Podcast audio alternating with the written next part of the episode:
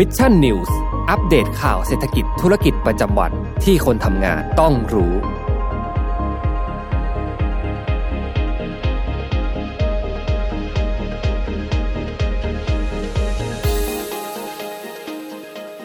ได้เวลาพัฒนาทักษะใหม่ให้ประเทศไทย Mission to the Moon Reskill Thailand ต่อยอดความเชี่ยวชาญด้านสื่อออนไลน์ที่เข้าใจคนทำงาน สู่การเป็นผู้นำในการพัฒนาทักษะใหม่ กับ Mission Academy คอร์สพิเศษ โดยรวิทหานอุตสาหะอ้ำสุภกร และทีมงาน Mission to the Moon Media เตรียมรับชมการถ่ายทอดสด เปิดตัวโปรเจกต์ใหม่ ฟรี วันเสาร์ที่ 26 กุมภาพันธ์ 2022 เวลาหนึ่งทุ่มเป็นต้นไป ผ่านช่องทาง Facebook และ YouTube ติดตามรายละเอียดเพิ่มเติมได้ที่ mission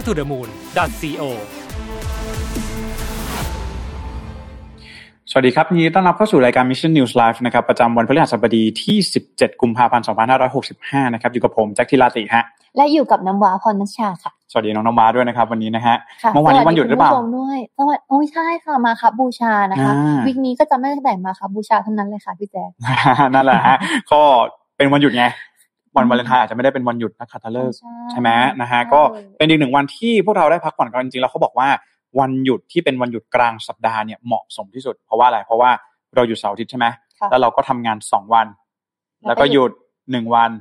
แล้วก็ทำงานอีกสองวัน แล้วก็หยุดอีก ก็อยากจะให้วันพุธเป็นวันหยุดอืมด้วยเลยเนาะต่อไปนี้นะฮะก็เนี่ยนะครับก็หวังว่าทุกๆท่านนะน่าจะพักผ่อนกันอย่างเต็มที่นะบางท่านอาจจะเดินทางไปประกอบพิธีกรรมทางศาสนานะไปเวียนเทียนไปไหว้พระอะไรแบบนี้นะครับ ก็อวยพรทุกๆท่านด้วยนะ ก็หวังว่าวันนี้เราเองก็กลับเอาข่าวสารเนี่ยมา ฝากคุณผู้ฟังและคุณผู้ชมกันอีกเช่นเคยนะฮะก่อนที่จะเข้าสู่เนื้อหาสาระในวันนี้ก็อย่าลืมนะฮะสวัสดีทุกท่านด้วยอ่าใครที่เข้ามาแล้วนะครับอย่าลืมกดไลค์กดแชร์เพื่อเป็นกำลังใจให้กับพวกเราสองคนด้วยนะครับ สวัสดีคุณการนะครับ คุณการบอกว่าสมมูลตามหาสมมูลเลยนะฮะใช่ค่ะสวัสดีนะคะอืมแล้วก็ใครพักผ่อนมาเป็นยังไง ใครไปเวียนเทียนออนไลน์ก็มาบอกเราได้นะคะครับผมมาสแล้ววัสดีอะคุณไพศาลมาแล้ครัวบคุณไพศาลสวัสดีค่ะครับคนแรกเลยนะคะวันนี้ ก็สวัสดีน้องชนนท์ด้วยนะครับผมแล้วก็สวัสดีค่ะอ่าคุณไปสามบอกสวัสดีน้องน้ำมานะครับสวัสดีค่ะอืมคุณไพนะฮะศาลนะครับผมแล้วก็คุณมณิมนต์บอกว่าสวัสดีค่ะทุกท่านนะครับสวัสดีคุณมณิมนต์ด้วยนะครับ แล้วก็คุณฤทัยรัตน์นะครับบอกสวัสดีค่ะก็สวัสดีทุกท่านเลยนะฮะยินดีต้อนรับเข้าสู่รายการ Mission News Live ในวันนี้นะฮะค่ะอ่าอยู่กับเราสองคนไปยาวๆเลย นะครับค่ะสำหรับข่าวสารนะก็ก่อนที่จะเข้าสู่เนื้อหาสาระในวันนี้นะฮะอ่าส่วนตัวผมเองแล้วก็น้องน้ำว้าเนี่ยมีสิ่งดีๆมาฝากกันนะฮะคืออย่างที่เราทราบกันดีน้องน้ำว้าโควิด -19 เนี่ยมันเปลี่ยนทิศทางเศรษฐกิจของโลกมันสร้างความผันผวนเกิดขึ้นต่างๆนานามากมายเลยเรื่องของเงินเฟ้อราคาน้ำมันที่ปรับตัวเพิ่มสูงขึ้นสถานการณ์ต่าง ๆ แบบนี้เนี่ย มันจึงส่งผลให้การดำเนินธุรกิจเนี่ย เริ่มที่จะมันก่อนหน้านี้มันผันผวนมากใช่ไหมตอนนี้เนี่ยด้วยความที่มันฟื้นตัวในวันที่สถานการณ์ต่าง ๆ เริ่มที่จะดีขึ้น การดำเนินธุรกิจมันก็จะกลับมาฟื้นตัวใช่ไหมแต่ทีนี้เนี่ยเราต้องเตรียมตัวให้พร้อมก่อนที่จะไปพบเจอก่อนที่จะไปแข่งกับคู่แข่งของเรานะครับ เพื่อที่เราสามารถจะเป็นผู้ชนะในโลกอนาคตที่จะมาถึงได้นะครับ ซึ่งธุรกิจประกันเองก็เป็นหนึ่งในอุตสาหกรรมที่ต้องปรับตัวตามเทรนด์การเปลี่ยนแปลงอันรวดเร็วนี้นะครับ เหมือนอย่างที่ AAA นะครับ AA ประเทศไทยนะครับ บริษัทประกันที่อยู่คู่คนไทยมากว่า 84 ปีนะครับ ได้ตอบรับเทรนด์ดังกล่าวนะครับ โดยการขยายการดูแลด้านสุขภาพ ไปสู่การวางแผนทางการเงิน โดยการประสานพลังกับบริษัทที่แข็งแกร่งด้านการบริหารความมั่งคั่ง ซึ่งนั่นก็คือบริษัทหลักทรัพย์จัดการกองทุน AIA ประเทศไทยจำกัดนั่นเองนะฮะเพื่อบริการจัดการเงินลงทุนในกองทุนรวม จากกรมธรรม์ประกันชีวิตควบคู่การลงทุนหรือว่า Unit Link อ่าหลายๆคนเดี๋ยวนี้นะฮะใครจะซื้อประกันเนี่ยน่าจะรู้จักกันดีนะครับในส่วนของ Unit Link นะครับของลูกค้า AIA ทุกๆท่านนะฮะเนื่องจากในปัจจุบันนี้ คนส่วนใหญ่ไม่ได้คำนึงเพียงแค่เรื่องของสุขภาพหรือว่า health เพียงเท่านั้นนะครับ ยังขยายไปสู่เรื่องของความมั่งคั่งหรือคำว่า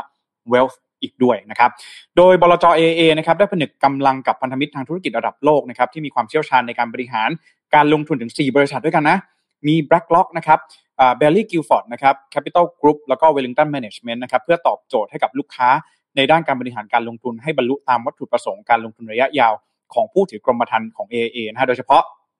ในวันนี้เนี่ย จึงอยากจะเชิญชวนชวนเชิญชวนนะครับแฟนๆ รายการ Mission News Live เนี่ยไปรับชมรับฟังพอดแคสต์นะครับซีรีส์พิเศษของ AIA นะครับ AIA X AIA IMT นะครับที่ได้มาถ่ายทอดเรื่องราว ความร่วมมือ และยังเชิญพันธมิตรการลงทุนระดับโลกมาร่วมพูดคุยกันในพอดแคสต์ซีรีส์พิเศษของ AIA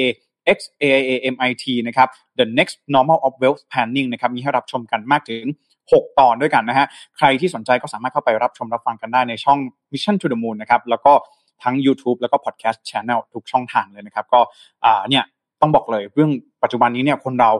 จะซื้อประกันทั้งทีเราก็ไม่อยากเสียเบี้ยไปเปล่าๆใช่ไหมเราก็ไปซื้อแผนประกันกรมธรรม์ประกันภัยที่เป็นแบบยูนิตลิงก์เพื่อที่ว่านอกจากเราจะได้รับความคุ้มครองแล้ว เงินเบี้ยประกันที่เราจ่ายไปก็สามารถเติบโตผ่านการลงทุนเนี่ย AAA เขาไปร่วมมือกับบริษัทด้านการลงทุนเนี่ย สี่บริษัทเลยด้วยกันนะซึ่งเป็นบริษัทชั้นนำทั้งนั้นเลยนะครับก็ใครที่สนใจนะครับทิศทางการลงทุนแนวโน้มการลงทุนต่างๆ สามารถติดตาม the next normal of wealth planning ได้นะครับผ่านทางช่อง mission to the moon นะครับทุกๆช่องทางเลยยังไงก็ฝากพอดแคสต์ซีรีส์พิเศษของ AA ไว้ด้วยนะครับ ผมอ่าหกตอนเลยนะฮะตอนนี้นี่นะครับอะนะฮะน้องนวาวันนี้เราไปกันที่ข่าวแรกกันเลยนะฮะเรื่องของ EV วันนั้นน้องนวาได้มารายงานไปแล้วใช่ไหมเรื่องของมติ คอรมอที่ได้มีการประกาศไปเมื่อ 15 กุมภาพันธ์เองที่ว่าจะว่าทำให้เราสามารถซื้อรถไฟฟ้าได้ในราคาที่ถูกลง ใช่ คือก็ถ้าย้อนกันสั้น ๆ เร็วๆ แบบนี้นะฮะ ก็ไปกันที่เรื่องของมติคณะคอรมอก่อนนะฮะ ว่าเขารับหลักเกณฑ์อะไรของคณะกรรมการรถไฟฟ้าแห่งชาติด้วยนะ หรือว่าบอร์ด EV นะฮะ คือต้องบอกอย่างนี้ก่อนว่าหนึ่งก็คือในส่วนของการสิทธิการลดอากรนำเข้านะครับสูงสุด 40%ลดภาษีสรรพสามิต มีเงินอุดหนุนให้นะครับ ซึ่งอันนี้ก็เชื่อว่าหลาย ๆ ท่านนะครับ น่าจะผ่านหูผ่านตามาแล้ว เพราะว่าเมื่อเช้าพี่ก็เพิ่งรายงานไป ในรายการ Mission Daily Report นะครับ แต่ว่าวันนี้จะมาดูความคึกคักนะฮะของทางด้านของผู้ประกอบการกันบ้างนะฮะว่าผู้ประกอบการเนี่ยเขาสอดรับกับมติคอรมอในครั้งนี้อย่างไรบ้างก็แน่นอนใช่ไหมค่ะเพราะว่ามติคอรมอในครั้งนี้ก็บอกได้เลยว่าโอ้โหผู้ประกอบการก็โอ้โหต้องรู้เลยนะคะว่า ความต้องการในรถไฟฟ้ามันต้องสูงขึ้นพี่แจ๊ทีนี้แหละก็จะต้องมาดูแล้วว่าแต่ละบริษัทเนี่ยเขาจะแบบมีแบบความแบบล่อตาล่อใจความแบบดึงดูดใจลูกค้ายังไงนะคะเพราะความต้องการเนี่ยเกิดขึ้นมากขึ้นแน่นอน เพราะว่าน้ำมันแพงช่วงนี้หลายคนน่าจะรู้สึกกันได้นะฮะแล้วก็ใครที่อยากจะมียานพาหนะยานยนต์ที่เอาไว้เดินทางสัญจรไปมาเนี่ยก็แน่นอนอาจจะต้องชายตาไปมองในเรื่องของรถยนต์ พลังงานไฟฟ้าหรือว่า EV กันโดยเฉพาะชาวเมืองอย่างเราๆนะคะนะครับ ก็วันนี้นะครับไปเริ่มต้นกันที่คาดการณ์การเติบโตก่อนนะครับสำนักข่าวประชาชาติธุรกิจก็ได้มีการรายงานนะครับว่าคุณเอเลียสจางนะครับซึ่งเป็นประธานของบริษัท Great Wall Motor ภูมิภาคอาเซียนแล้วก็ประเทศไทยเนาะ Great Wall Motor เรารู้จักกันดีนะฮะเป็นแบรนด์รถยนต์พลังงานไฟฟ้าเจ้าแรกๆเลยที่มาทำตลาดในเมืองไทยเนาะออร่ากูดแคทนะฮาวาวเนี่ยนะฮะก็เป็นของ Great Wall Motor นะฮะ ก็ได้มาเห็นเยอะแล้วนะฮาวาหรือกูดแคทเนี่ยเยอะเยอะสีหวานหวานเต็มถนนเลยอะกูดแคทน่ารักมากเลยนะคะนะครับ ก็ถือว่าเป็นอีกหนึ่งทางเลือกสำหรับใครที่เนาะติดตามในเรื่องของรถยนต์พลังงานไฟฟ้านะเพราะว่ามาแน่แบบนี้นะฮะในในอนาคตเนี่ยได้รับความนิยมเพิ่มมากขึ้นนะฮะก็คุณเอเลสจางนะครับบอกว่าเรื่องของตอนนี้เนี่ยจากนโยบายการส่งเสริมการใช้รถ EV ของรัฐบาลนะครับทำให้ตลาดรถยนต์ไฟฟ้าในประเทศไทยเนี่ยเติบโตเพิ่มมากขึ้นนะครับ ประกอบกับระยะหลังเนี่ย หลายค่ายรถยนต์นะครับก็เริ่มมีรถ EV มาให้เลือกสรรมากขึ้นนะครับ โดยสำหรับ Get Wall Motor เองนะครับ ประเมินว่าในปี 2565 เนี่ยจะมียอดนะครับจัดจำหน่ายเพิ่มโตขึ้น 8-12%เลยด้วยกันนะฮะก็นี่ทางด้านของ Great Wall Motor เองเขาก็ได้มีการออกมาเปิดเผยนะครับ ขณะที่ทาง MG นะครับ MG ก็เป็นอีกหนึ่งค่ายที่ออกมาแบบว่าโอ้โหออกตัวแรงเลย ว่ามีนโยบายมาปุ๊บเนี่ยเดี๋ยวจะมีรถยนต์พลังงานไฟฟ้าแล้วรูปร่างรถของเขาเนี่ยมันตอบโจทย์นะพี่แจ๊เห็นสังเกตรุ่นของ MG คือรถมันขนาดใหญ่อะ ใช่นะฮะก็ทางด้านของคุณพงศักดิ์เลิศฤดีวัฒนพงศ์นะครับซึ่งเป็นรองกรรมการผู้จัดการบริษัท MG Sales ประเทศไทยนะครับก็ได้มีเป็นการก็ได้กล่าวนะครับว่าเป็นเรื่องที่ดีมากนะครับก็เรื่องของนโยบายนะครับการสนับสนุนหรือว่าส่งเสริมให้ประชาชนหันมาใช้รถ EV กันมากขึ้นเนี่ยก็จะทำให้ตลาดเนี่ยเปิดกว้างมากขึ้นนะครับแล้วก็เชื่อว่า เร็วๆนี้นะครับน่าจะมีรถ EV จากญี่ปุ่น แล้วก็เกาหลีเนี่ยเข้ามาทำตลาดในประเทศไทยของบ้านเราเนี่ยมากขึ้นนะครับ ก็จะเป็นไปตามเจตนารมณ์นะครับของรัฐบาลที่ต้องการให้ประเทศไทยเนี่ยกลายเป็นหับ EV ในอนาคตนั่นเองนะฮะก็ในส่วนของการลดภาษีสรรพสามิตนะครับ ซึ่ง MG เองเนี่ยนะครับก็มีรถ EV นะครับอยู่ 2 รุ่นด้วยกันนะครับ ก็คือ MG ZS นะครับ EV แล้วก็เป็น MG EP นะครับ ซึ่งระดับราคาเนี่ยประมาณ 1.2 ล้านบาท ซึ่ง ก็น่าจะรับส่วนลดเนี่ยเขาบอกว่าเราๆประมาณ 50,000 บาท แต่ว่าอันนี้ต้องบอกก่อนว่าต้องรอดูว่าสุดท้ายแล้วเขาจะทำออกมาขายเนี่ยในราคาที่เท่าไหร่เขาจะจัดแพ็กเกจเนี่ยสุดท้ายได้รับเงินอุดหนุนได้สิทธิพิเศษต่างๆ นานาเนี่ยนะครับเขาจะมีการออกมาประกาศราคาขายอีกทีนึงเนี่ยด้วยราคาเท่าไหร่ เพราะว่าไม่ใช่แค่ส่วนลดจากรัฐบาลแน่นอน มันก็ต้องมีส่วนลดจากค่ายรถถูกไหมโปรโมชั่นในแต่ละเดือนต่างๆนะคะก็ต้องรอดูกันอีกทีนะฮะก็แน่นอนว่าส่วนหนึ่งเลยนะครับที่ เป็นแรงจูงใจที่ทำให้ค่ายรถยนต์ EV จากต่างประเทศเนี่ยเข้ามาทำการตลาดในเมืองไทยมากขึ้น ก็คือเรื่องของต้นทุนที่ลดลง ต้นทุนการนำเข้านะครับ ต้นทุนภาษีสรรพสามิตต่างๆเนี่ยมันลดลงเพราะฉะนั้นแล้วทำให้มันมีแรงจูงใจที่ทำให้ค่ายรถยนต์ต่างๆเนี่ยเข้ามาเปิดตัวกันมากขึ้นน้องนวาเมื่อเสาร์อาทิตย์ที่ผ่านมาเพิ่งไปอ่านเจอมานะคะ ว่ามีคู่แข่งกับเทสลาเกิดขึ้นนะพี่แจ๊ที่ชื่อว่าค่าย Lucid อะอ๋อใช่ใช่ใช่กลุ่มทำทีม engineer ของทางเทสลาได้ออกมาเปิด ไปเปิดเองอย่างเงี้ย แล้วเขาบอกว่ามันวิ่งได้ไกลกว่าของเทสลาด้วยนะเหมือนถึงว่า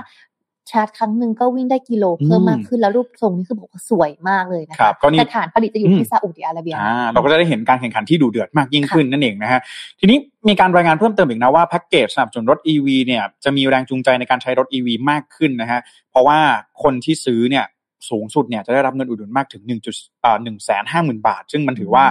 อ่าเป็น คือดูดิต้นทุนมันลดลงไปเยอะมากอะใช่ไหมการซื้อรถเราได้ส่วนลดตั้งหนึ่งแสนห้าหมื่นบาทอะเยอะนะ แล้วก็ไม่ใช่ว่าเราจะได้รับส่วนลดแบบนี้กันบ่อย ๆ นะครับ เพราะฉะนั้นแล้วในตอนนี้เนี่ยนะครับก็มีการคาดการณ์นะฮะว่าค่ายญี่ปุ่นกับค่ายจีนเนี่ยน่าจะเดินทางกันเข้ามาอีกเยอะนะฮะโดยแหล่งนะครับแหล่งข่าวจากทางด้านของตัวแทนจำหน่ายรถยนต์นิสสันนะครับในเขตพื้นที่ภาคกลางก็มีการประเมินNissan Leaf Nissan Leaf นี่น่าสนใจมาก เพราะว่าจะเป็นรถ EV ของนิสสันนะครับนี่นี่คันนี้นะฮะตรงนี้เนี่ยรอเลยใครที่อยากจะขับรถยนต์พลังงานไฟฟ้าค่ายญี่ปุ่น ตัวนี้น่าจะเป็นตัวที่ใกล้มาถึงเมืองไทยแล้วนะครับ ก็ Nissan Leaf นะครับ ปัจจุบันนี้นะฮะคือจากที่มีการคาดการณ์ไว้ก็คือว่าก่อนหน้านี้เนี่ยมีแพ็กเกจขายอยู่ที่ราคาเนี่ยประมาณ1ล้าน5แสนบาทนะครับหลังจากที่มีแพ็กเกจสนับสนุนจากทางภาครัฐเนี่ยนะครับโดยรวมๆแล้วนะครับราคาเนี่ยจะลดลงเหลือประมาณ 1ล้าน2แสนบาท ซึ่งถือว่าลดไปตั้ง3แสนบาทเลยนะถ้ารวมสิทธิพิเศษต่างๆเนี่ยไม่ว่าจะเป็นเงินอุดหนุน อากรภาษีต่างๆ ที่รัฐบาลเขามีมติออกมาเนี่ยจะทำให้ราคาลดลงไปถึงสามแสนบาทเลยด้วยกัน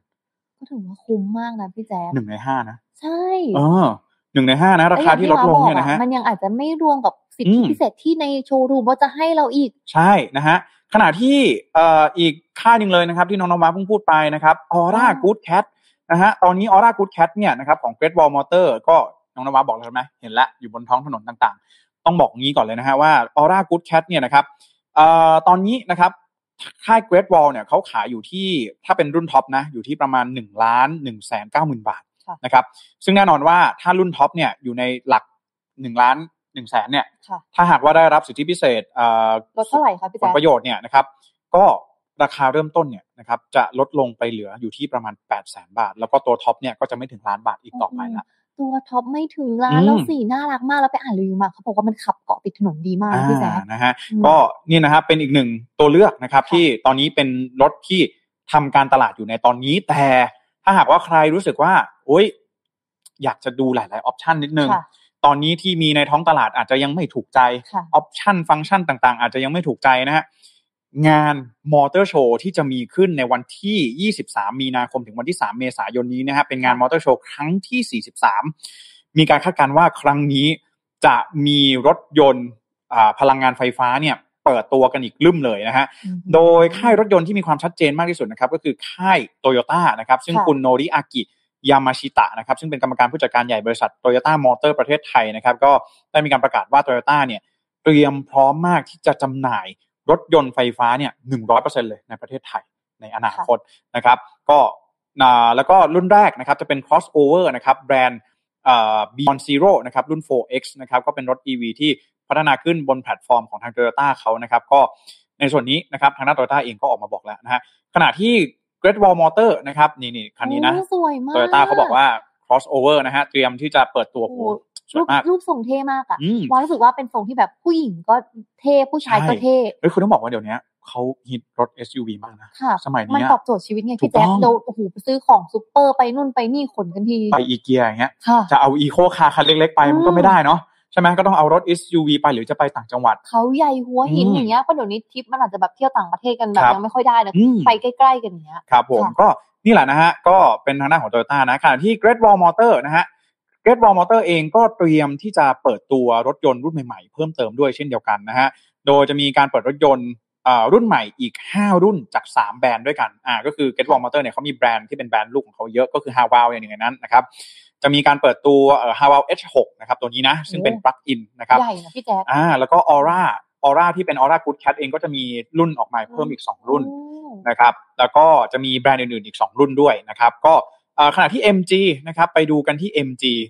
MG ก็เตรียมที่จะเปิดตัวพร้อมที่จะเทงบนะครับราวๆ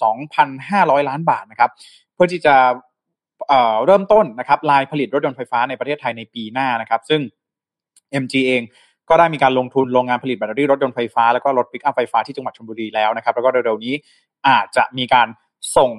นะครับรถยนต์รุ่นใหม่เข้าสู่ตลาดต่อไปนะครับคึกคักมากนะพี่แจ๊คพูดมาขนาดนี้แล้วนะเราก็อยากจะ ฟังจากคุณผู้ฟังอยู่นะว่าแบบไม่สนใจเป็นรุ่นไหนสีไหนกันคะใช่พี่แจ๊คขนมาให้ทั้งนิสสันโตโยต้า Haval Ora Good Cat นะคะ ลองคอมเมนต์มาบอกกันได้นะคะ ว่าใครเลงอะไรไว้สีไหนรุ่นไหนคะหรือว่าตอนนี้ของแพงเงินเฟ้อหรือเปล่า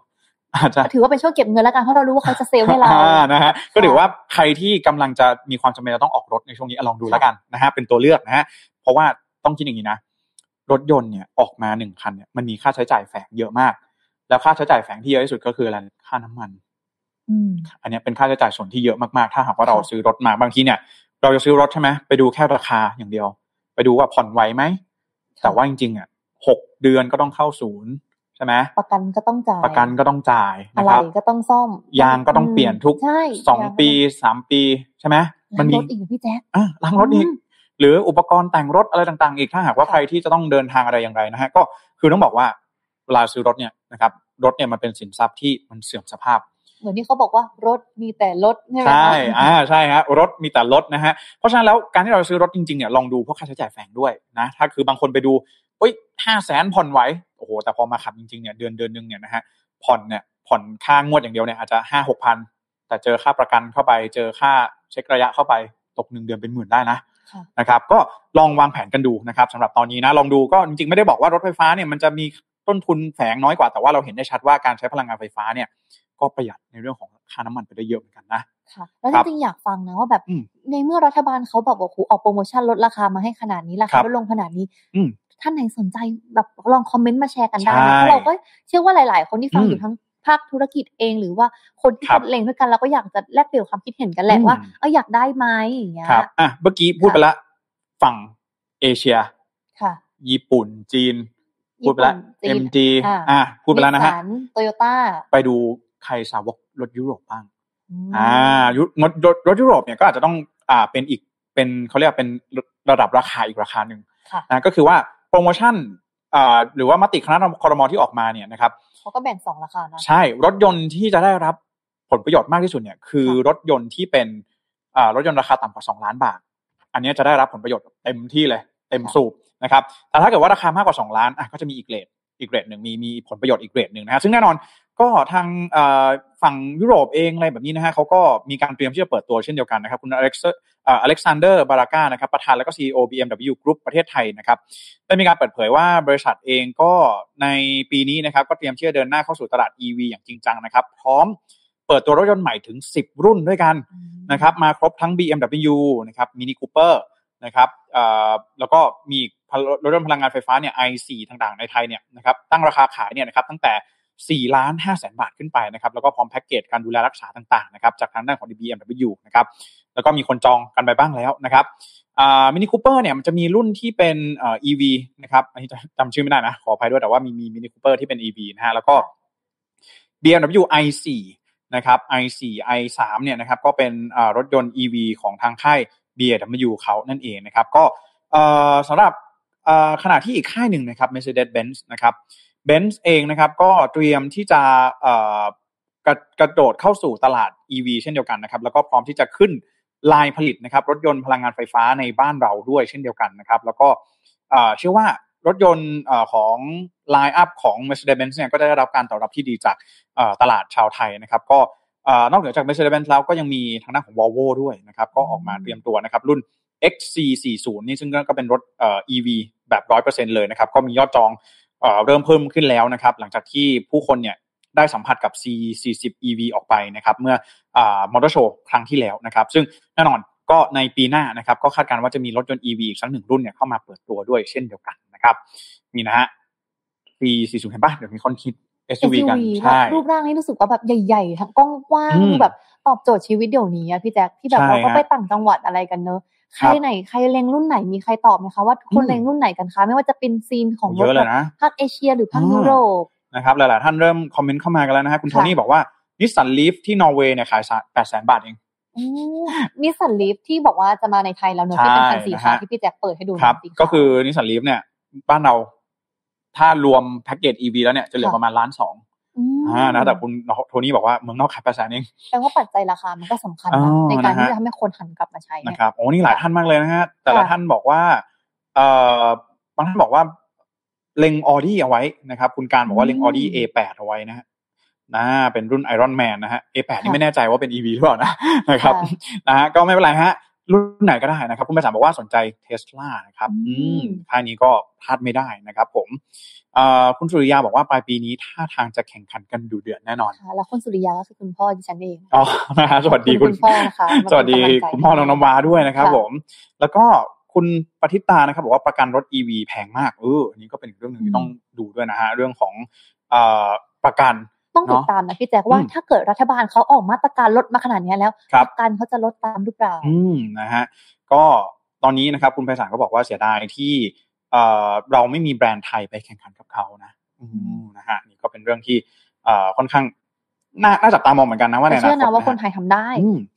ออคุณโทนี่บอกว่าอยากได้นีโอครับ เป็นแบต solid state นะครับ วิ่งไกลมากนะครับ ทนไม่กลัวอุบัติเหตุแน่นอนครับ จะมาไหมก่อนนะฮะอยากจะยังไม่เข้าไทย อาจจะเป็นรุ่นที่ยังไม่เข้าไทยนะครับคุณคุณโทนี่ด้วยนะครับ ผมอ่านะฮะหลาย ๆ ท่านคอมเมนต์กันเข้ามาได้เลยนะครับก็อย่างที่บอกแจ็คจริง ๆ มันมีอีกหลายยี่ห้อเหมือนอย่างที่บอกว่าลูซิดที่มาเป็นแบบคู่แข่งเทสลาอย่างเงี้ยก็ยังมีแล้วเชื่อว่าโหในอนาคตปลายป ลายปีนี้ไปจนถึงต้นปีหน้าเนี่ยมียี่ห้อใหม่ๆรุ่นใหม่ๆออกมาให้ได้ติดตามกันแน่นอนนะคะก็คือขึ้นอยู่กับว่าเขาจะเข้ามาทำการตลาดในเมืองไทยหรือไม่อย่างไรต่อไปนะฮะอะนะฮะก็ประมาณนี้แล้วกันแต่ว่าเข้าใจช่วงนี้หลายๆท่านจะบอกว่าของแพงจังเลยนะฮะช่วงนี้อาจจะเรื่องของเศรษฐกิจต่างๆ อะไรอาจจะแหมช่วงนี้เป็นช่วงได้วางแผนพี่แจ๊คอะถือเป็นช่วงที่อย่างน้อยๆก็เริ่มเก็บเงินละมาตรการออกมาเนาะนะฮะก็ต้องรอดูนะฮะเพราะว่ามาตรการนี้เนี่ยต้องบอกก่อนว่าไม่ได้ว่าจบภายในสามเดือนสี่เดือนนะมาตรการนี้เขาอยู่ไป สามปีสี่ปีนู่น เราอยู่ในยุคที่หมูขึ้นแต่ราคารถเขาปรับให้ลงอะอุ้ยจะไปเรื่องหมูใช่ไหมอะนะฮะไปเรื่องนี้ดีกว่าน้องนวัเรื่องของทะเบียนบ้านใช่ไหมมาค่ะ อีกหนึ่งอีกหนึ่งความแบบว่าเทคโนโลยีนะคะ ที่อยู่ใกล้ตัวเราค่ะ ให้ทุกท่านเตรียมตัวนะคะทะเบียนบ้านดิจิตอลค่ะ เตรียมเปิดให้บริการใช้ทั้ง iOS และ Android เรียบร้อยแล้วนะคะครับผมเมื่อก่อนจะทำทะเบียนบ้านทั้งทีก็คุ้นเคยนะกับการที่มันเป็นแผ่นๆกระดาษเป็นเล่มๆเนอะอย่างที่ ขึ้นรูปอยู่เนี่ยบางทีอะจะไปอำเภออะไรอย่างนี้ใช่ไหมแม่ถามมาคำนึงทะเบียนบ้านอยู่ไหนโอ้โหหากันวุ่นทั้งบ้านเลย เหมือนจะไปสมัครงานกับสมัครเรียนอะเขาให้หาสำเนาทะเบียนบ้านนี่โอ้โหหากันไม่เจอเลยนานๆทีจะใช้ทีหนึ่งนะฮะล่าสุดเป็นไงน้องน้องมาเขาบอกว่าวันที่ 11 กุมภาพันธ์ที่ผ่านมานะคะราชกิจจานุเบกษาเนี่ยเขาก็ได้เผยแพร่กฎกระทรวงมหาดไทยค่ะว่าด้วยเรื่องของการเปิดใช้งานทะเบียนราษฎรผ่านระบบดิจิทัลนะคะ โดยที่เราจะเตรียมเริ่มบังคับใช้ช่วงสิ้นเดือนกุมภาพันธ์นี้ค่ะพี่แจ๊คอ่านะฮะ ก็ประชาชนก็สามารถที่จะลงทะเบียนใช้ได้ใช่ไหมต้องไปใช้ที่ไหนเอ่ยก็ผ่านแอปพลิเคชันบนสมาร์ทโฟนได้เลยนะคะ แอป Digital ID นะคะ ผ่านได้ทั้ง App Store บน iOS Play Store หรือบนบน Android ก็ได้นะคะ เขาบอกว่าในระยะแรกนะคะ จะสามารถใช้งานได้ 3 รูปแบบด้วยกันค่ะข้อหนึ่งก็คือใช้บริการตรวจสอบข้อมูลส่วนบุคคลผ่านฐานข้อมูลกลาง แล้วก็จองคิวบริการงานทะเบียนนะคะแล้วก็แจ้งย้ายที่อยู่ปลายทางค่ะคือ ต้องบอกงี้นะก่อนหน้านี้เนี่ย มีใบขับขี่ออนไลน์รู้หรือเปล่าไม่พี่แจ๊ควัดทำไมขับขี่หายวัดก็จองผ่านออนไลน์นี่แหละรู้ไหมรอกี่เดือนรอกี่เดือนสามเดือนค่ะกว่าจะได้คิวนะฮะก็นี่นะฮะไทยแลนด์4.0 มาแล้วอีกหนึ่งสิ่ง ที่เราขาดกันไม่ได้ 4.0 ก็จริงแต่มีแต่นะคะ ทุกคนประชาชนที่ต้องการใช้ระบบผ่านดิจิตอลเนี่ย ก็ยังจำเป็นนะที่จะต้องยื่นคำขอต่อนายทะเบียนนะสำนักทะเบียนอำเภอ เอ๊ะ หรือสำนักทะเบียนท้องถิ่น เพราะว่าเขาจะให้ยืนยันตัวตนกับกำหนดรหัสลับประจำตัวคือปกติเนี่ย เวลาเราสมัครแอป Bitkub แอป Satang Pro จะไปเทรดคริปโตเนี่ยเขาให้ยืนยันตนก็คือถ่ายรูปอ่าถ่ายรูปกับบัตรประชาชนอย่างเงี้ยแต่ว่าถ้าจะทำทะเบียนบ้านออนไลน์เนี่ยต้องไปที่อำเภอก่อน ค่ะคือก็เข้าใจว่ามันเป็นเรื่องของคนทั้งประเทศ อาจจะแบบมีบางคนอาจจะยังแบบกล้องอะไรอย่างนี้ไม่สะดวกหรือเปล่าบริการประชาชนแบบนี้ใช่รูปจะไม่ชัดก็ไม่ได้ไงเพราะว่าเดี๋ยวแบบยืนยันตัวตนไม่ได้อ่าแต่ถ้าเกิดจะใช้ใช้ทะเบียนบ้านดิจิทัลก็ต้องมีโทรศัพท์หรือเปล่าต้องมีแต่แต่แบบมือถือบางทีกล้องหน้ามันไม่ชัดไงพี่แจ๊คเลยบางคนอยู่ในที่ที่แบบแสงมืดอย่างเงี้ยเนาะเออนะฮะก็ต้องเนี่ยลากิจกันนิดนึงนะใครที่จะใช้ทะเบียนบ้านดิจิทัลนะฮะก็ไปเสาร์อาทิตย์ก็อาจจะ ยังทำไม่ได้นะครับอะรอรอดูความชัดเจนอีกทีนึงนะครับว่าจะสามารถแต่มันนำเอามาใช้ได้ แต่มันก็ยังมีค่าธรรมเนียมนะพี่แจ๊คเอาเหรอ เออคือก็คือยังคือการให้บริการเนี่ยก็ยังมีการคิดค่าธรรมเนียมตามอัตราปกติของบริการทางทะเบียนราษฎรนะคะ ซึ่งในช่วงปีแรกจะมีการยกเว้นค่าเรียกเก็บค่าธรรมเนียมเป็นระยะเวลาหนึ่งปีค่ะ นับจากวันที่กฎกระทรวงมีผลบังคับใช้นะคะ อ่า ก็คือต้องต้องรอดูว่าจะเป็นอย่างไรต่อไปนะ นี่มีบางท่านคอมเมนต์มานะฮะว่าคุณนันทานะครับ บอกว่า ทะเบียนบ้านที่ยื่นเรื่องคลิกคลิกออนไลน์หนึ่งทีเสร็จนะครับเราแอปพูฟไม่ถึงอาทิตย์ครับแบบประชาชนก็จองคิวไปจ่ายตังอีกอาทิตย์ไปรับบัตรอ่าอันนี้ก็มีอัปเดตนะฮะแล้วก็คุณมานิมนบอกว่าแอปทะเบียนบ้านออนไลน์กลัวอย่างเดียว เรื่องความปลอดภัยของข้อมูลส่วนบุคคลอ่า security ต่างๆเนาะเออนะฮะก็เนี่ยแหละฮะก็ต้องรอดูกันอีกอีกทีหนึ่งนะฮะแล้วก็คุณเศษบอกว่าทะเบียนบ้านดิจิทัลนะครับความปลอดภัยหน่วยงานราชการดีพร้อมไหมถูกแฮกเกอร์ง่ายหรือเปล่า ท่านก็แสดงความคิดเห็นเข้ามานะคล้ายๆกับกรณีเนี้ยที่โรงพยาบาลโดนแฮกข้อมูลพี่แจ๊คที่เราเห็นเยอะเหมือนกันนะแล้วก็นี่ข้อมูล TCAS อะเด็กนักเรียนที่ไปสอบ TCAS ขึ้นทะเบียนใน TCAS ก็โดนแฮกอีกนะนะฮะก็เรื่องนี้ก็เป็นเรื่องหนึ่งที่เอ่อเป็นข้อมูลของประชาชนเนาะก็ต้องรอดูว่าเรื่องของ Cyber Security ต่างๆนะก็เชื่อว่ารัฐบาลเองก็น่าจะวางแผนบริหารจัดการแล้วล่ะเนาะข้อมูลทะเบียนราษฎรแบบนี้ข้อมูลประชาชนแบบนี้นะฮะอะ นะครับ ไปกันที่ข่าวต่อไปนะฮะสำหรับเรื่องของดิสนีย์แลนด์นะฮะคือต้องบอกอย่างนี้น้องนวะเวลาเราไปเที่ยวสถานที่ต่าง ๆ เนี่ยถ้าหากว่าเราจะต้องใส่สวมใส่หน้ากากอนามัยอยู่ตลอดเวลานี่เราจะรู้สึกว่าโดยเฉพาะบางสถานที่อย่างเช่นอาสมมติตอนนี้ปกติโรงหนังก่อน ก็ต้องใส่พี่แจ๊โรงหนังก็ต้องใส่ใช่ไหมคนทีก็คือแบบ เออ คือคือบางคนเองก็บอกว่า เอ๊ะเอ่อในในโรงหนังเนี่ยบางทีโอ้โหรู้สึกว่าหายใจไม่สะดวกเนาะ อากาศมันแห้งอะไรต่างๆนะฮะก็เข้าใจได้จริง ๆ มันก็เป็นหนึ่งในมาตรการในการป้องกันโรคแหละนะฮะก็รัฐบาลเองก็ผ่อนปรนนะครับให้สามารถเข้าไปรับชมรับฟังภาพยนตร์อะไรแบบนี้ได้นะฮะแต่ว่าล่าสุดเนี่ยที่ทางด้านของ Walt Disney World นะครับในรัฐฟลอริดาแล้วก็สวนสนุกดิสนีย์แลนด์นะครับในรัฐแคลิฟอร์เนียของสหรัฐอเมริกาเนี่ยเตรียมที่จะประกาศลดระดับความเข้มงวดต่อของการบังคับสวมใส่สวมใส่หน้ากากอนามัยในพื้นที่สาธารณะของสวนสนุกทั้งสองแห่งนะฮะก็ โดยผู้บริหารนะครับได้มีการออกมาแถลงนะครับเมื่อวันอังคารที่ผ่านมาว่าจากสถานการณ์การแพร่ระบาดที่การแพร่ระบาดแล้วก็แนวโน้มจำนวนผู้ติดเชื้อโควิด -19 ที่ลดน้อยลงเนี่ยดังนั้นนักท่องเที่ยวที่ได้รับวัคซีนครบโดสแล้วนักท่องเที่ยวที่ได้รับวัคซีนครบแล้วนะจึงไม่จำเป็นจะต้องสวมหน้ากากอนามัยเมื่ออยู่ภายในอาคารของอทางสวนสนุกอีกต่อไปนะครับ โดยมาตรการดังกล่าว จะมีผลบังคับใช้ในสัปดาห์นี้โดยทันทีนะครับ ก็ ต้องบอกอย่างนี้ก่อนนะครับว่าอย่างไรก็ตามเนี่ยบริษัท Walt Disney นะครับระบุว่านักท่องเที่ยวที่เข้ามาในดิสนีย์เวิลด์เมืองออร์แลนโดนะครับรัฐฟลอริดาที่ยังไม่ได้รับการฉีดวัคซีนเนี่ยก็ยังคงจะต้องสวมใส่หน้ากากอนามัยอย่างเคร่งครัดนะครับโดยเฉพาะเมื่อยิ่งเมื่ออยู่ภายในตัวอาคารสถานที่ต่างๆนะครับโรงภาพยนตร์หรือว่าบนรถโดยสารสาธารณะนะครับทางด้านของเว็บไซต์ของดิสนีย์แลนด์นะครับรัฐแคลิฟอร์เนียเนี่ยก็ได้มีการระบุว่าเช่นเดียวกัน ใครที่ไม่รับวัคซีนเนี่ยก็ต้องสวมใส่หน้ากากอนามัยอย่างเคร่งครัดนะครับ แต่ว่าเมื่อออกนอกตัวอาคารเนี่ยก็สามารถถอดได้นะครับทางด้านสำนักข่าวรอยเตอร์เนี่ยก็ได้มีการรายงานเหมือนกันว่าจริงๆแล้วไม่ใช่แค่ดิสนีย์แลนด์อย่างเดียว แต่ว่าก็มีบริษัทหลาย ๆ บริษัทเลยนะครับ อย่างเช่น Goldman Sachs นะซึ่งเป็นบริษัททางด้าน wealth management การบริหารทรัพย์สินต่างๆนะครับแล้วก็ JP Morgan นะครับก็เป็น investment bank เหมือนกันเนี่ยก็เริ่มที่จะผ่อนปรนในเรื่องของการสวมใส่หน้ากากอนามัยในสถานที่ทำงานแล้วนะครับ แล้วก็ระบุว่า การสวมใส่หน้ากากอนามัยถือเป็นทางเลือกเป็น option นะสำหรับพนักงานก็จะใส่หรือไม่ใส่ก็ได้ เวลาที่อยู่ที่ออฟฟิศอันนี้นะครับรู้สึกว่ามันจะไปสอดคล้องกับการที่หลาย ๆ บางประเทศอะค่ะเขาเริ่มประกาศบอกแล้วว่า อันนี้เป็นโรคประจำถิ่น หรือว่าแบบลดระดับความรุนแรงของโรคลงอย่างเงี้ยเราก็จะเห็นว่าหลาย ๆ สถานที่สำคัญอย่างสวนสนุกอย่างเงี้ยเขาก็เริ่มผ่อนปลนตามนโยบายของประเทศอะไรครับก็คือสาเหตุที่วอลดิสนีย์เนี่ยตัดสินใจ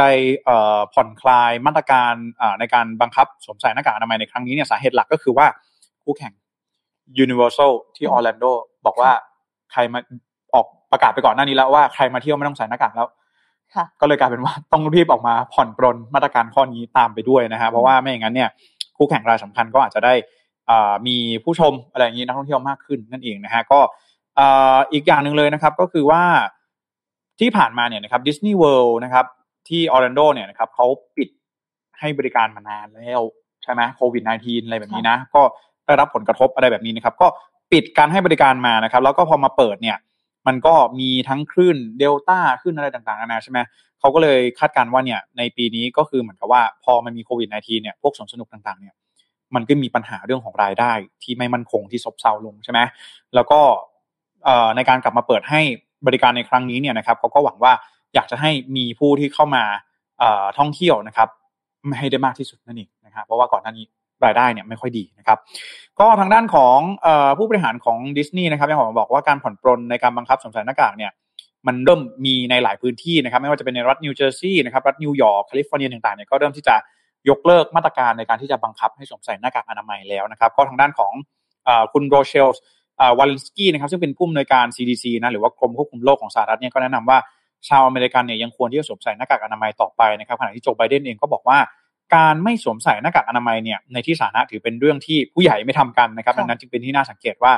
การที่ดิสนีย์เนี่ยผ่อนปรนมาตรการในการสวมใส่หน้ากากอนามัยในครั้งนี้เนี่ยจะทำให้มันเกิดคลัสเตอร์ หรือเกิดการแพร่ระบาดระลอกใหม่ขึ้นได้หรือไม่ค่ะอืมมองว่ามันเป็นเดิมพันที่สูงของสวนสนุกเลยนะพี่แจ๊คเพราะว่ายิ่งเขาไม่ให้คนใส่หน้ากากอะเขาบอกว่าไม่ต้องใส่ก็ได้อย่างเงี้ยแล้วก็มีหลาย ๆ คนแหละที่เขาก็คงแบบว่าอาจทำ ทุกคนก็อยากจะสบายหายใจสะดวกได้ถ่ายรูปกันทั้งนั้นแหละแต่มาตรการอาจจะต้องเข้มข้นขึ้นหรือเปล่าในการตรวจคัดกรองคนการทำความสะอาดก็จะต้องเพิ่มในจุดนี้ด้วยอะค่ะ คือบางทีเนี่ยมันก็เป็นที่ตัวเราด้วยนะเออถ้าเราแบบระมัดระวังอะไรแบบนี้เราก็สวมใส่ได้ใช่ไหมเรามีสิทธิ์ที่จะสวมใส่ได้แต่ว่าเออบางทีเนี่ยการที่เขาออกประกาศมาว่าไม่ไม่บังคับนะ มันก็เป็นการเหมือนกันดึงดูดนักท่องเที่ยวบางส่วนด้วยนะที่เขาไม่อยากใส่ สวมใส่หน้ากากอนามัยหรือบางคนกลัวคนไม่ใส่ก็มีนะคะ อืมใช่นะฮะซึ่งต้องบอกงี้ก่อนนะว่า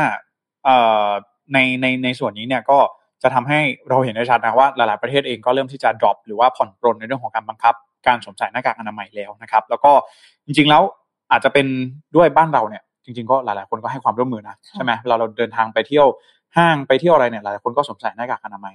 นะฮะถึงแม้ว่าจะเออสถานที่อาจจะแอดนิดนึงนะฮะแต่ว่าอย่างน้อยเราก็ต้องป้องกันตัวเองเนาะ ให้ให้ได้ดีที่สุดค่ะแต่อย่างมุมว้านะว่ายังรู้สึกเลยพี่แจ๊คพี่แจ๊คไปสวนสนุกสมมติเราไปกันพี่แจ๊คเราไปเห็นคนไม่ใส่เราก็กลัวเขาไหมเออใช่ถูกไหมล่ะสมมติเราเป็นผู้แบบเซฟตัวเองเรากลัวแล้วเราไปเดินแบบสมมุติว่าคนข้างหน้าเราเล่นรถไฟเหาะไม่ใส่กีดถล่มแล้วเราใส่เลยใช่นะฮะก็ต้องบอกว่าเดี๋ยวนี้เนี่ยพอจะออกจากห้องออกจากบ้านเลยเนี่ยลืมไม่ได้เลยนะ เรื่องของหน้ากากอนามัยใช่ไหมใช่ค่ะนะฮะ นะครับก็ประมาณนี้คือที่ดิสนีย์แลนด์นะครับเอามาอัปเดตกันก็เผื่อว่าใครในช่วงนี้เนาะแพลนจะไปเที่ยวอะไรต่างๆ แต่ว่าจริงๆก็ไปเที่ยวได้แหละแต่จะต้องก่อนอันนี้จะต้องสวมใส่หน้ากากอนามัยแล้วก็อีกที่หนึ่งเลยที่หลายๆคนพูดถึงมากก็คือ ญี่ปุ่นเตรียมจะเปิดประเทศ ในช่วงดอกซากุระบานน้องนวะค่ะเมษานี้ หลายๆ คนก็คือโอ้โหนักหน้าตั้งตารอคอย แล้วก็เมื่อเช้านี้พี่ปิ๊กก็บอกในรายการ Mission Daily Report ด้วยว่า คนที่ลงทะเบียนหรือว่าแจ้งเจตจำนงว่าต้องการที่จะเดินทางเข้าประเทศญี่ปุ่นเนี่ย มีมากถึงสี่แสนคนเลย เราเป็นหนึ่งในสี่แสนนั้นหรือเปล่านะมีเราสองคนหรือเปล่านะฮะกูหูอยากไปมากอยากกลับไปญี่ปุ่นมากเนาะอ่าถ้าหลาย ๆ ท่านช่วงนี้นะ อยากเดินทางไปเที่ยวต่างประเทศที่ไหนนะครับ ก็คอมเมนต์เข้ามาพูดคุยกันได้กดหัวใจส่งมาก็ได้นะคะ ชอบดิสนีย์แลนด์ที่ไหน ใครเคยไปตรงไหนบ้างชอบอะไรนะคะ แชร์กันค่ะกดหัวใจมาค่ะ รออยู่ อ่า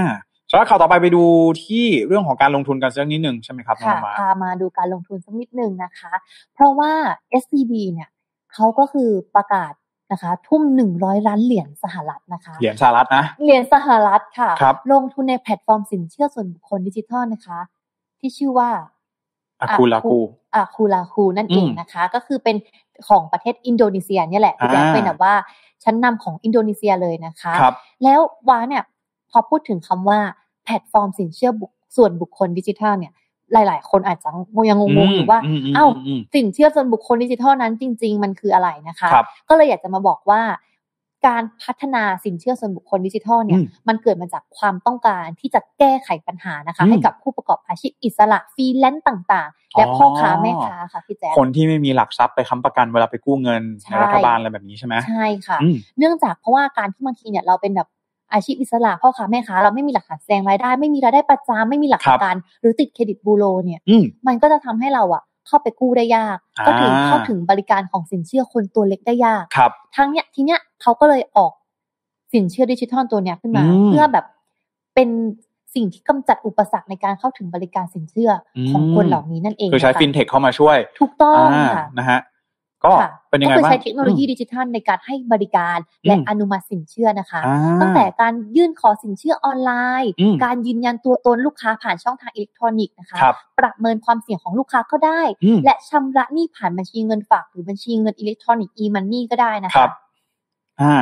ก็คือต้องบอกก่อนว่าส่วนหนึ่งเนี่ยของการเข้ามาลงทุนของ SCB ในครั้งนี้เนี่ยคือเขามีวิสัยทัศน์ว่าเขาต้องการที่จะเป็นกลุ่มบริษัทเทคโนโลยีการเงินระดับภูมิภาค ภูมิภาคนี่คือไม่ใช่แค่ในประเทศไทยภูมิภาคนี้ก็ต้องเป็นภูมิภาคเอเชียตะวันออกเฉียงใต้หรือว่าอาเซียนของเรา ซึ่งนี่ก็เป็นตลาดอินโดนีเซีย ที่ทางด้านของ SCB Group เนี่ยเขาขยายเพิ่มพอร์ตการลงทุนเข้าไปแล้วนะฮะซึ่งเป็นยังไงบ้างน้องน้องมาอย่างวาจะพามาดูไทม์ไลน์แล้วกันนะคะ เขาบอกว่านะคะ ในปี 2564 ปีที่แล้วนะคะ ธุรกิจสินเชื่อดิจิทัลของทางบริษัทเนี้ยนะคะ ได้มีการปล่อยสินเชื่อไป 2.2 พันล้านเหรียญสหรัฐพี่แจ๊และให้กับลูกค้ากว่า 6 ล้านคน 6 ล้าน user เยอะมากเพิ่มเป็น 2 เท่าจากปีก่อนหน้าก็คือปี 2563 นะคะพี่แจ๊อ๋อเพิ่มเป็น2เท่าด้วย ค่ะ โอเคฮะแล้วก็แน่นอนว่าจริงๆแล้วทางด้านของอากูลากูเนี่ยก็เป็น e-commerce platform ด้วยเช่นเดียวกัน คือเขาเป็น super app ง่ายๆอย่างนั้นนะฮะก็ มีจำนวนผู้ใช้งานที่เติบโตขึ้นอย่างรวดเร็วด้วย แล้วก็ประกอบกับสถานการณ์โควิดเนี่ยใช่ไหมผู้คนหันมาช็อปออนไลน์มากขึ้น ก็ทำให้แพลตฟอร์มอากูลากูของอินโดนีเซียเนี่ยเติบโตเพิ่มมากยิ่งขึ้นนั่นเองนะฮะก็ต้องบอกว่าสำหรับความร่วมมือของธนาคารไทยพาณิชย์ในครั้งนี้ในฐานะผู้ลงทุนเชิงกลยุทธ์ลำดับที่สองรองจาก Ant Financial Ant Financial ก็คือของของแจ็คมาอ่าใช่ค่ะอ่านะฮะก็จะช่วยให้อากุลากูเนี่ยขยายการให้บริการ ทางการเงินดิจิทัลอาจจะมาสู่ประเทศไทยแล้วก็ประเทศอื่นได้ในอนาคตอ่าแล้วก็สามารถครอบคลุมได้มากยิ่งขึ้นนั่นเองนะฮะอ่าทางด้านของ ผู้จัดการใหญ่เขาว่าไงบ้างฮะ ทางดรอารักษ์สุธีวงศ์นะคะ ผู้จัดการใหญ่ธนาคารไทยพาณิชย์จำกัดมหาชนเนี่ยเขาก็กล่าวว่าการลงทุนในอากูลากูในครั้งนี้นะคะคมันเป็นการสารต่อเจตนารมณ์และตอกย้ำความเชื่อมั่นนะคะในโอกาสระยะยาวของอินโดนีเซียนะคะว่าอินโดนีเซียเนี่ยนะคะเป็นประเทศที่เศรษฐกิจดิจิทัลเนี่ยเติบโตเร็วที่สุดในภูมิภาคพี่แจ๊คนะฮะก็นี่เองนะครับก็สำหรับทางด้านของคุณวิลเลียมลีนะครับซึ่งเป็น CEO ของอากูลากูก็กล่าวเสริมนะครับว่า ทางด้านของอากูลากูเองก็รู้สึกตื่นเต้นนะครับเป็นอย่างยิ่งที่จะได้ธนาคารไทยพาณิชย์เนี่ยมาเป็นผู้ลงทุนรายใหม่ของเรานะครับโดยทั้งสองเนี่ยองค์กรก็มีวิสัยทัศน์ด้านการธนาคารที่กว้างขวางและครอบคลุมร่วมกันนะครับความร่วมมือกับธนาคารไทยพาณิชย์ในครั้งนี้ก็ช่วยให้เราสามารถขยายการบริการให้กับผู้ใช้งานในเอเชียตะวันออกเฉียงใต้ได้มากยิ่งขึ้นนั่นเองนะฮะก็นี่ต้องบอกว่าเรื่องของสินเชื่อทางเลือก สินเชื่อส่วนบุคคลเนี่ยมันมันมันตอบโจทย์จริง ๆ นะ คือต้องบอกว่าเดี๋ยวนี้เนี่ย แต่ก่อน เราก็จะต้องไปกู้เนี่ยก็หนึ่งเราต้องมีการงานเป็นหลักแหล่งใช่ไหมต้องมีบริษัทอยู่หรือว่าต้องมีธุรกิจมีทรัพย์สินเดือนเข้ามาทุกเดือนอ่ามีทรัพย์สินสามารถแบงก์ประเมินแล้วสามารถจ่ายคืนให้กับเราได้ แต่ว่าในปัจจุบันนี้เนี่ยก็ต้องยอมรับนะหลายๆคนอินฟรีแลนซ์ใช่ไหมแบบนี้นะฮะขายของออนไลน์บ้างเส้นทางอาชีพมันเปลี่ยนเป็นยูทูบเบอร์บ้างอะไรแบบนี้ใช่ไหมแล้วอย่างยิ่งโควิดนะคะ ทุกคน อย่างมีเพื่อนเป็นแอร์โฮสเตสอย่างเงี้ยเพื่อนก็ต้องมาขายของใครมีทำอาหารเก่งทำขนมทำ handmade เก่งเขาก็ต้องมาปรับตัวถูกไหมคะแล้วบางคนอาจจะเกิดคำถามว่าพี่แจ๊คพี่แจ็คไม่ใช้ทั้งเงินเดือนไม่ใช้ทั้งเอกสารแสดงรายได้หรืออะไรอย่างเงี้ยแล้วเขาดูจากอะไรล่ะ เขาก็ดูจากข้อมูลการซื้อขายสินค้าบนแพลตฟอร์มออนไลน์ ดูจากประวัติการชำระค่าสินค้าและบริการทางออนไลน์นะคะ แล้วก็ใช้ข้อมูลหลายประเภท ย้ำว่าหลายประเภทในการพิจารณาอนุมัติสินเชื่อส่วนบุคคล ไม่ได้จำกัดแค่ว่าแบบมีเงินขอดูแบบเครดิตเงินหน่อยอะไรอย่างเงี้ยเงินเดือนหน่อย ไปดูซิไหนทำงานมาเครดิตบูโรหรือเปล่าทำงานมากี่ปีแล้ว กี่ปีจะเออจะตกงานไหมงานเสี่ยงเออมันคงไหมมีทรัพย์สินต่างๆไม่ต้องละเดี๋ยวนี้ เรื่องของ personal loan เรื่องของสินเชื่อส่วนบุคคลแบบนี้เนี่ยใช้บล็อกเชนใช้ digital lending ต่างๆ เข้ามาเป็น solution เป็นฟินเทคแบบนี้ช่วยแก้ไขปัญหาให้กับใครหลายๆคนได้ แล้วก็อันนี้เนี่ยเราก็พูดถ้าเราพูดกันภาพใหญ่เนี่ยก็คือว่าถ้าหากว่าเอ่อพวก digital lending อะไรเนี้ยมันมันครอบคลุมมากขึ้นใช่ไหมสิ่งที่เราอาจจะเห็นน้อยลงไอ้อาจจะนะ ในความเห็นของผมนะ เราอาจจะเห็นเงินกู้นอกระบบน้อยลง ใช่ เพราะว่าอันนี้อย่างที่เขาบอกไงพี่แจ๊คว่าช่วยผู้ประกอบการตัวเล็กๆ เพราะบางทีอะการเข้าแบงก์ไปกู้เงินอะเรามองว่ามันแบบโหมันเป็นเรื่องยิ่งใหญ่มากเลยอะ ใช่ถูกต้องฮะก็นี่แหละเป็นอีกหนึ่งสิ่งนะฮะที่เราต้องรอดูกันอีกเลยนะว่าในอนาคตเนี่ยในประเทศไทยของเราเนี่ยจะสามารถมี digital lending ที่แพร่หลายแบบนี้ได้อีกหรือไม่นะฮะไม่อนาคตเนี่ยเราอาจจะต้องใช้อากุลากูก็ได้นะของอินโดนีเซียค่ะ แล้วก็เชื่อว่าเทคโนโลยีที่ เข้ามาตอบโจทย์กับการเปลี่ยนแปลงทางอาชีพทางการงานอะไรอย่างเงี้ยพี่แจ๊คมองว่ามันเป็นเกิดประโยชน์ ฟังแล้วมันฟูอิ่มอิ่มใจฟูใจเขาแบบเฮ้ยมันเป็นส่วนเทคโนโลยีที่เข้ามาช่วยให้แบบว่า เราทำธุรกิจได้ง่ายขึ้น เราเติบโตได้ง่ายขึ้นเพราะอย่าลืมนะพี่แจ๊คมันไม่ใช่ทุกคนจะมีเงินต้นทุน ต้นทุนที่เท่ากันอะเหมือนที่เขาพูดว่าต้นทุนมันไม่เท่ากันอะแต่โอกาสมันเพิ่มกันได้มันสร้างกันได้นะครับอะก็วันนี้นะฮะข่าวสารจุใจเหมือนเดิมนะครับ สไตล์ของพวกเราสองคนนะถ้าหากว่าชื่นชอบนะครับข่าวไหนหรือจาก คอมเมนต์ร่วมพูดคุยกับเราเนี่ยก็สามารถคอมเมนต์กันเข้ามาได้นะครับอ่าเดี๋ยวอ่านคอมเมนต์กันสักนิดนึงนะครับก่อนที่เราจะอ่าจากลากันในวันนี้นะครับ ก็ เอ่อหลายๆด้านโอ้โหคอมเมนต์กันมาเยอะมาก คุณนันทาบอกว่าไม่ใส่หน้ากากครั้งสุดท้ายตอนไปฉีดเข็มสามครับ รู้สึกหูเบามากพอมาอยู่ที่นี่นะคุณนันทาน่าจะอยู่ต่างประเทศนะฮะอ้าวก็เป็นกำลังใจให้ด้วยนะฮะเป็นกำลังใจให้กับคนทางนี้ด้วยนะครับเราจะก้าวข้ามผ่านวิกฤตครั้งนี้ไปด้วยกันนะครับสำหรับเรื่องโควิด -19 นะครับแล้วก็คุณโทนี่สติลซัมนะครับบอกว่ารอญี่ปุ่นเปิดนะฮะเนี่ยจะเดินทางไปหนึ่งในสี่แสนเรามีเพื่อนแล้วแหละพี่แจ๊คคุณโทนี่น่าจะเป็นหนึ่งในสี่แสนแน่นอนนะครับแล้วก็คุณกฤษดานะครับบอกว่าอยากได้กูดแคท ครับ สวยครับคุณกฤษดาอยากได้สีไหนคะอืมน่ารักนะเลงสีชมพูสีฟ้าน่ารักไม่หมดเลยอะเพราะเป็นคนแพ้สีพาสเทลค่ะ อืมนะฮะอ่านะครับ ก็ประมาณนี้นะครับสำหรับการรายงานข่าว Mission News Live ประจำวันนี้นะครับ ยังไงก็ขอขอบพระคุณทุกท่านมากๆนะครับ ที่เข้ามาติดตามรับชมแล้วก็รับฟังนะครับ แล้วก็อย่าลืมกดไลค์กดแชร์เพื่อเป็นกำลังใจให้กับพวกเราสองคนกันด้วยนะครับ แล้วเดี๋ยววันพรุ่งนี้พบกับน้องแป้ง อ่าอ่านะฮะก็เป็นคิวของน้องแป้งหลายๆคนก็มีแฟนน้องแป้งเยอะแยะมากมายเลยนะครับยังไงก็วันพรุ่งนี้ติดตามกันด้วยนะครับแล้วก็เดี๋ยวน้องนวัมาเจอกับพวกเราใหม่สัปดาห์หน้าได้ค่ะ แล้วก็ขอขอบคุณ 61 คน 21 หัวใจที่ส่งกันมาในวันนี้นะคะ ดีใจมากเลยค่ะ เป็นกำลังใจพวกเรานะคะ แล้วก็จะไม่หยุดส่งข่าวดีๆ ข่าวที่แบบว่าทันโลกทันเหตุการณ์เห็นอนาคตกับน้ำวาและแจ็คนะคะครับก็ยังไงวันนี้พวกเราสองคนขอลาไปก่อนนะครับ แล้วเดี๋ยวเราพบกัน สวัสดีครับ สวัสดีค่ะ ขอบคุณค่ะ Mission News อัปเดตข่าวเศรษฐกิจธุรกิจประจำวันที่คนทำงานต้องรู้